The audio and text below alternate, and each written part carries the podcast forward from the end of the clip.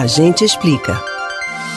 A vitamina D é muito importante para a saúde. É um hormônio que se desenvolve em nosso organismo somente com a exposição ao sol, ou seja, ela não é produzida naturalmente. Apesar de o sol ser essencial para a absorção da vitamina, não é preciso exagerar.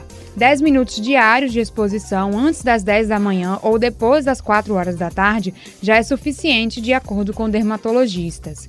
Mas vale ressaltar que, para que o organismo absorva a vitamina D, a exposição ao sol deve ser feita sem o uso do protetor solar. Os benefícios são muitos: regular a absorção de cálcio e fósforo pelo organismo, manter o cérebro funcionando, fortificar ossos, dentes e músculos. Mas para que serve a vitamina D? A endocrinologista Ana Carolina Té explica.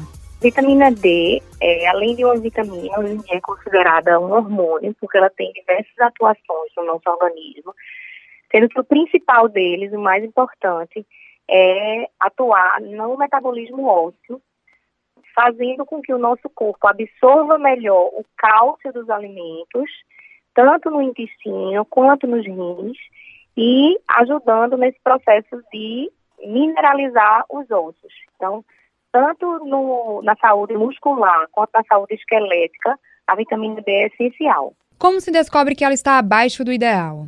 Geralmente, os sintomas não são muito perceptíveis, a não ser quando ela está em níveis muito baixos. Mas a gente descobre dosando essa vitamina no sangue.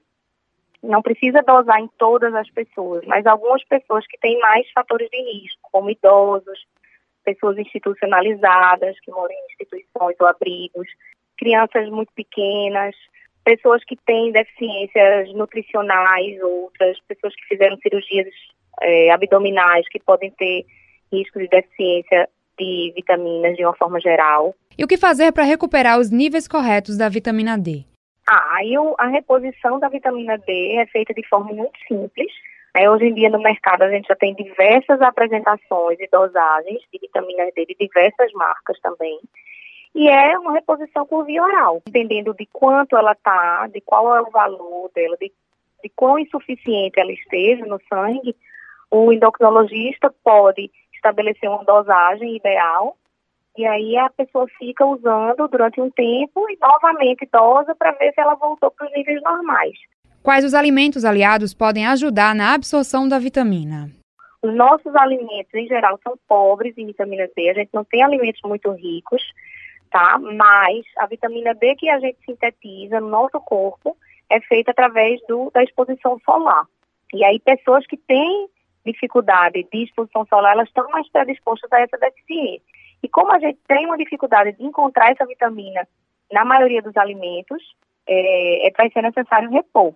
E o que pode acontecer se a vitamina D estiver em excesso? Vitamina D é uma vitamina é, lipossolúvel, que nós chamamos, ela é uma vitamina de a, composição gordurosa, então ela tende a se depositar nos nossos tecidos, principalmente no tecido adiposo. Então, se a gente toma vitamina D em excesso, ela fica no organismo durante muito tempo e pode causar intoxicação. Suplementação oral é uma opção para regular o nível de vitamina D no organismo, mas só deve ser feita com a orientação médica. Camila Brandão para o Rádio Livre.